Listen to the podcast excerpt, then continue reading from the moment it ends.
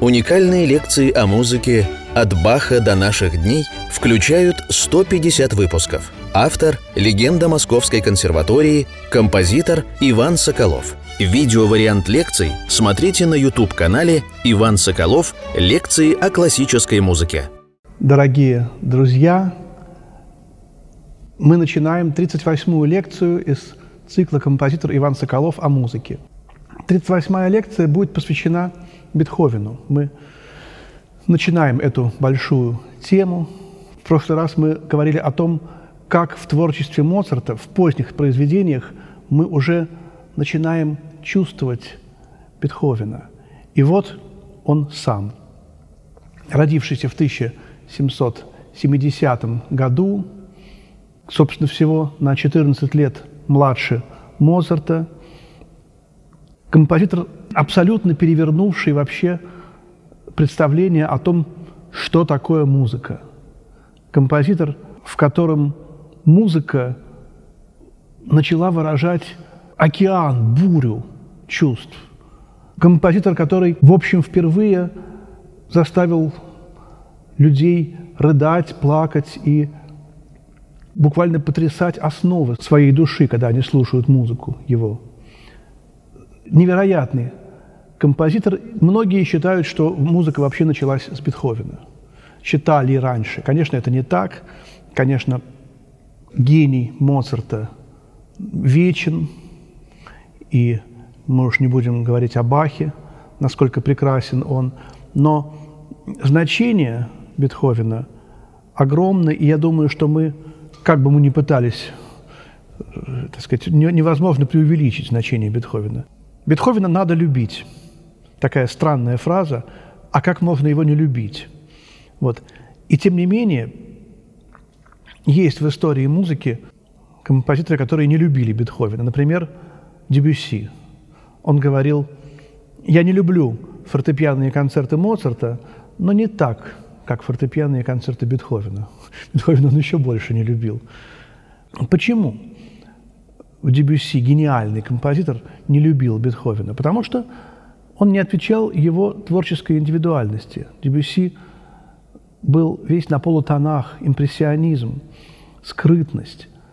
Бетховен яркий, э, он лицом говорит к нам, говорит громким голосом, он не изящный, нежный, в основном, конечно, как Моцарт.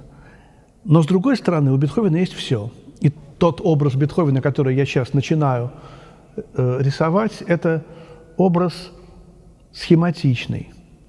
Образ Бетховена глубже. У Бетховена есть и барокко, и ранний классицизм, и романтизм в нем очень много, и даже неоклассицизм.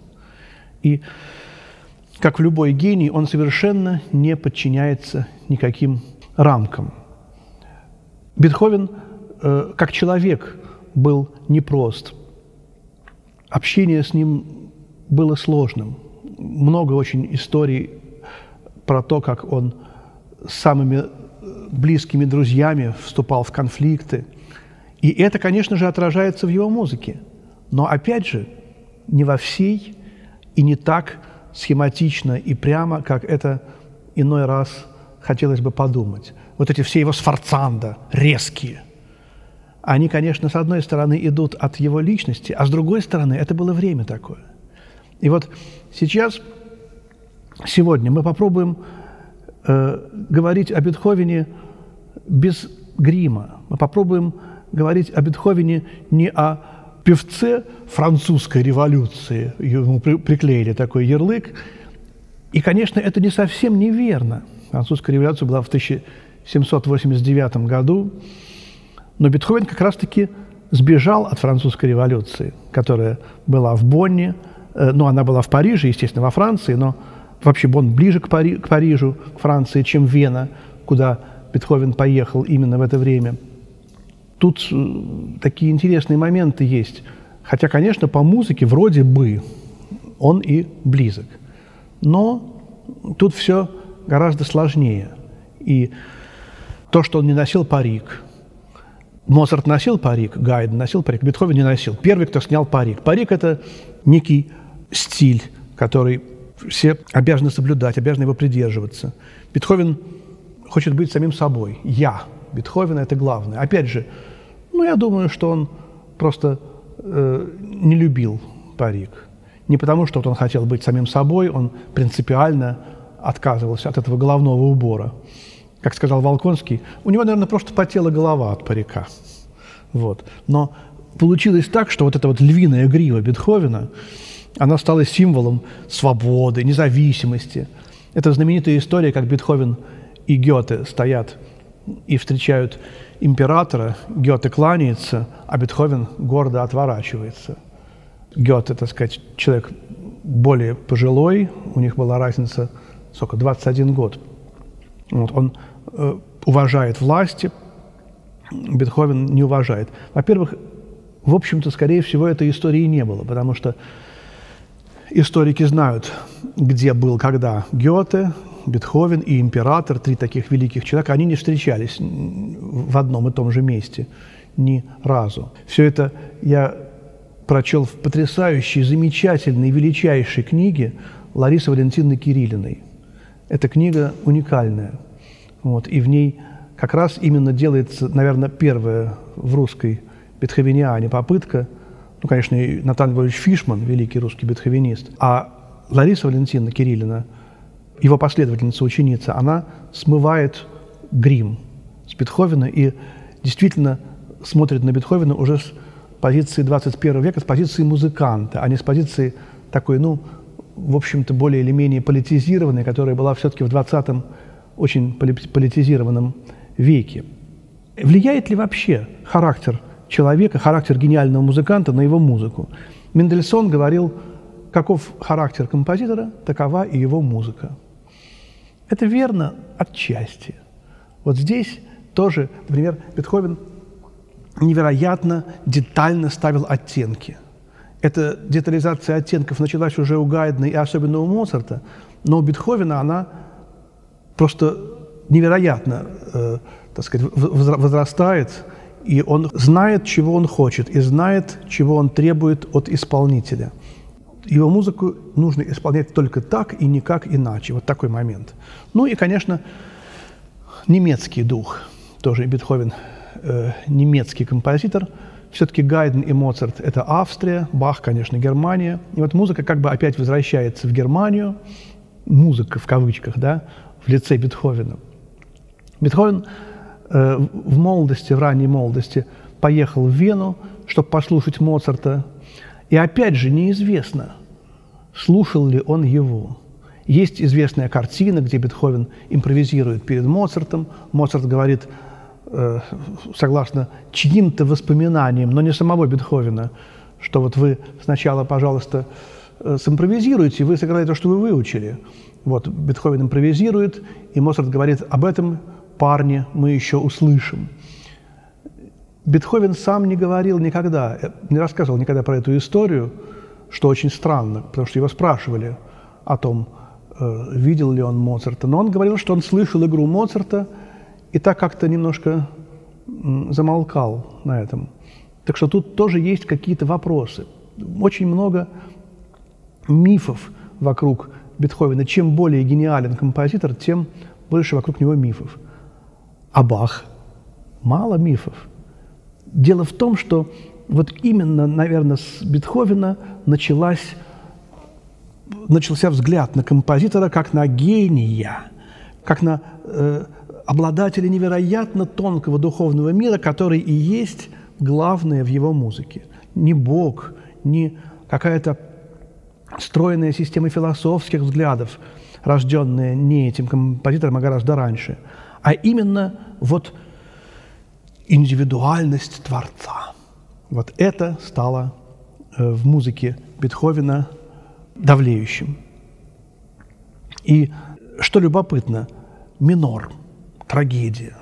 А что такое минор? Минор – это обращение мажора – Мажор состоит, мажорное трезвучие состоит из, дом, из большой терции и малой, а минор из малой и большой. То есть все наоборот. Мажор над землей, минор под землей, как отражение. Вот стоит дерево, и одно отражается в воде. И вот этот бетховенский минор, он начал проявляться уже в самых ранних бетховенских, даже детских сочинениях. Например, сонатина «Фа минор» 1782 года. И издана она была уже в то время, Бетховен рано о себе заявил. И главное, что не было еще у Моцарта вот этих великих минорных сочинений, как, как, какие мы в прошлый раз разбирали, доминорная фантазия, доминорная соната. Этих, то есть получается, что опять великий композитор Бетховен сквозь все барьеры, даже не, не впитывая опыт Моцарта, потом уже как бы считается, что Бетховен взял на вооружение поздние минорные сочинения Моцарта. Это так, но они оба почувствовали, что в воздухе висит что-то новое. Опять же, может быть, революционность, может быть, какое-то изменение вообще характера музыки. Музыка спускается к нам от Баха все ниже, ниже и ниже, от Бога ниже к нам, делается понятнее. И вот я хочу сейчас вспомнить стихотворение, которое называется «Бетховен», написанное Николаем Алексеевичем Заболоцким, великим русским поэтом. Стихотворение это имеет историю. Заболоцкий очень долгое время находился в лагерях, около восьми лет, и очень трудное для него это было время, он почти не мог писать стихи. Потом, когда он находился в ссылке в Казахстане, он писал Э, переложение поэтическое слово о полку Игореве, и вот он оказывается в Москве в очень сложных условиях и бытовых, жилищных, даже чисто эмоциональных. Он из, из лагеря вернулся, таких людей не любили, проверяли. Юдина, великая русская пианистка Мария Вениаминовна Юдина, охвачена идеей э, после войны немецкий язык был тоже не в фаворе, и она хотела песни Шуберта перевести на русский язык, тексты песен Шуберта, потому что нельзя было исполнять тексты песен Шуберта на немецком. Столько было негативного связано с этим языком. И она искала великих поэтов, которые способны были бы уже текст э, стихотворения, на которое Шуберт написал песню, перевести не нарушая вокальной мелодии Шуберта на русский язык. Отказывались Цветаева, Ахматова, отказывался Пастернак, Заболоцкий согласился. И вот она приехала к Заболоцкому, он сделал несколько прекрасных эквиритмических переводов, они разговаривали о музыке, она дала ему свои пластинки, он их слушал, и Юдина прекрасно играла Бетховена – и, видимо, они разговаривали о музыке Бетховена. И вот это удивительное совершенно стихотворение, которое я сейчас прочту, и которое заключает в себе философию музыки Бетховена, постигнутую великим поэтом Заболоцким. В тот самый день, когда твои созвучья преодолели сложный мир труда, свет пересилил свет, прошла сквозь тучу туча, Гром двинулся на гром. В звезду вошла звезда. И яростным охвачен вдохновением В оркестрах гроз и трепете громов Поднялся ты по облачным ступеням И прикоснулся к музыке миров. Дубравый труп и озером мелодий Ты превозмог нестройный ураган – и крикнул ты в лицо самой природе, свой львиный лик просунув сквозь орган. И пред лицом пространства мирового такую мысль вложил ты в этот крик, что слово с воплем вырвалось из слова и стало музыкой, венчая львиный лик. В рогах быка опять запела лира – Пастушьей флейтой стала кость орла, И понял ты живую прелесть мира И отделил добро его от зла. И сквозь покой пространства мирового До самых звезд прошел девятый вал. Откройся мысль, стань музыкою слова, Ударь в сердца, чтоб мир торжествовал. 1946 год. Здесь много того, о чем мы уже сказали. Сложный мир труда и созвучия преодолевают этот мир, и получается, что Бетховен, Божье творение, говорит с Богом. И вот эти две ипостаси, Бог и Его творение, сближаются. Он поднимается по облачным ступеням на небо, туда, к Богу, и прикасается к музыке миров. Гром двинулся на гром. Бетховен – это гром, Бог – это гром. Они в звезду вошла звезда. Они оба, и гром, и звезда, и свет, и туча. Такие характерные очень э, наименования и для Бога, и для Бетховена. Свет, туча, гром и звезда. И вот вдохновение. Понятие вдохновения во время Баха особо-то и не существовало. И яростным охвачен вдохновением. Вот когда оно начинает существовать, когда Бетховен возникает. Моцарт творил, он, конечно, у него было вдохновение, понятно. Но вот эти все истории знаменитые о том, как Бетховен идет по э, полю со своим другом, разговаривает с ним, и вдруг замолкает, начинает что-то мычать, отключается, приходит обратно домой, не сказав ни слова, садится за рояль и играет это будущее апассионата, финал апассионата. И другие подобные же истории, когда его вдруг охватывает вдохновение, это начинается именно с XIX веком. И вот нестройный ураган, ну, барокко, причудливая эпоха, а дубравый труп и озером мелодии он превозмогает эту эпоху, и вот эта вот стройность классическая, вот эта четырехтактность, которая у Бетховена оформилась окончательно и которую он уже преодолел. И вот самое удивительное в этом стихотворении 11-12 строчки. «И крикнул ты в лицо самой природе свой львиный лик, просунув сквозь орган». Природа, опять же, это здесь созвучно слово «бог», тем более 46-й год нельзя было, ну не то, что нельзя было, но это слово надо было осторожно в, в поэзии при, применять. Заболоцкий очень скуп на это слово. И он разговаривает с Богом своей музыкой. Вот этот момент. И орган – это некая такая вот красота, гармония мироздания. А львиный лик, понятно, что Бетховен похож на льва, у него нет парика, и лицо изъедено оспой, которую он перенес в детстве. И вот он просовывает сквозь орган, то есть сквозь эту вечную, э, надмирную объективность божественную, которая была и у Баха, у Гайдна, Моцарта, он говорит «я Бетховен», и вот я делаю то, что я хочу. Вот понятие «я» в музыке Бетховена невероятно важно и мощно. И дальше вот он вкладывает мысль вот в этот вопль. Крикнул ты в лицо самой природе. Он кричит. И не просто кричит, а осмысленно кричит. И удивительно, как э, в музыке Бетховена невероятно много э, немузыкальных мыслей.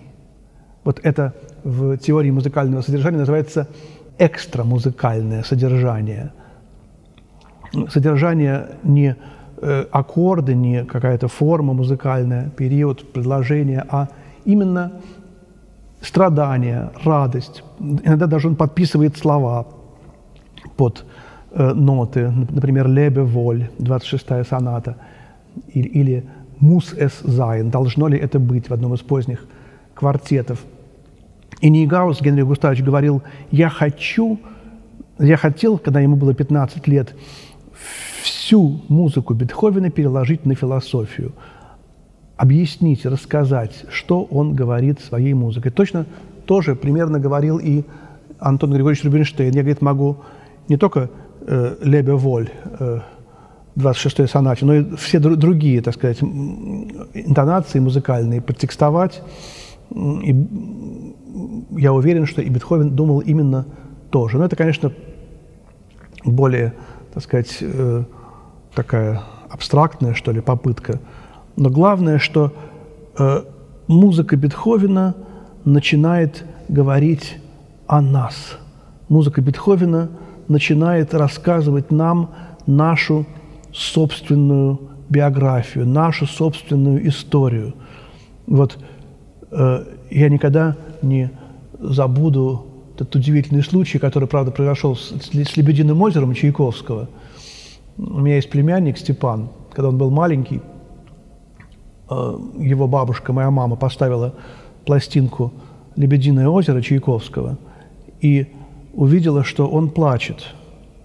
Она стала ему рассказывать, что, что это вот сюжет «Лебединого озера», «Лебедь белый», «Лебедь черный». Про что эта музыка? Вот это вот музыка про, про лебедей – а он ей, ему было лет пять, может быть, четыре, он ей сказал, это не про лебедей, это про Степочку. Он понял, что эта музыка про него. Вот и точно так же секрет, основа гениальности, вечности музыки Бетховена, что он пишет про людей, про их страдания, про их боль. И они, услышав его музыку, понимают, что это про них. Вот это чудо музыки. Вот, кстати, когда я начал сочинять в детстве, почему меня так привлекло это, дело это, сочинение музыки, процесс? Потому что я ощущал чудо, невероятное какой-то парадокс, чудесность, что какие-то звуки, что-то очень такое эфемерное возникают, и вдруг в этих звуках я считываю Бетховен написал их 150-200 лет назад, и я вдруг считываю здесь свою собственную душу, как будто бы он общается со мной, передает мне оттуда привет.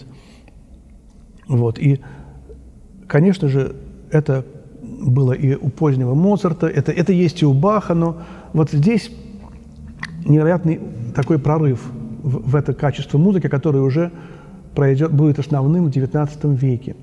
В рогах быка опять запела лира, пастушьей флейтой стала кость орла, и понял ты живую прелесть мира и отделил добро его от зла.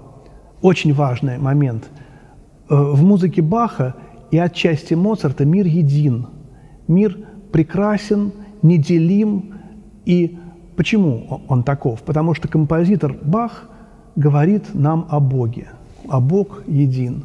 Уже у Моцарта начинается немножечко вот как бы попытка этого расслоения, разделения, особенно в позднем творчестве. А Бетховен разделяет мир. И потом уже, когда мы будем говорить о романтизме, мы вспомним удивительную фразу Гейне. «Мир раскололся, и трещина прошла по сердцу поэта. Вот Бетховена уже в, в позднем творчестве, да, да и не только в позднем, а в среднем есть романтические черты. Я считаю, что первое романтическое сочинение Бетховена – это первая часть лунной сонаты. Это ноктюрн, знаменитая до диез минорная медленная часть.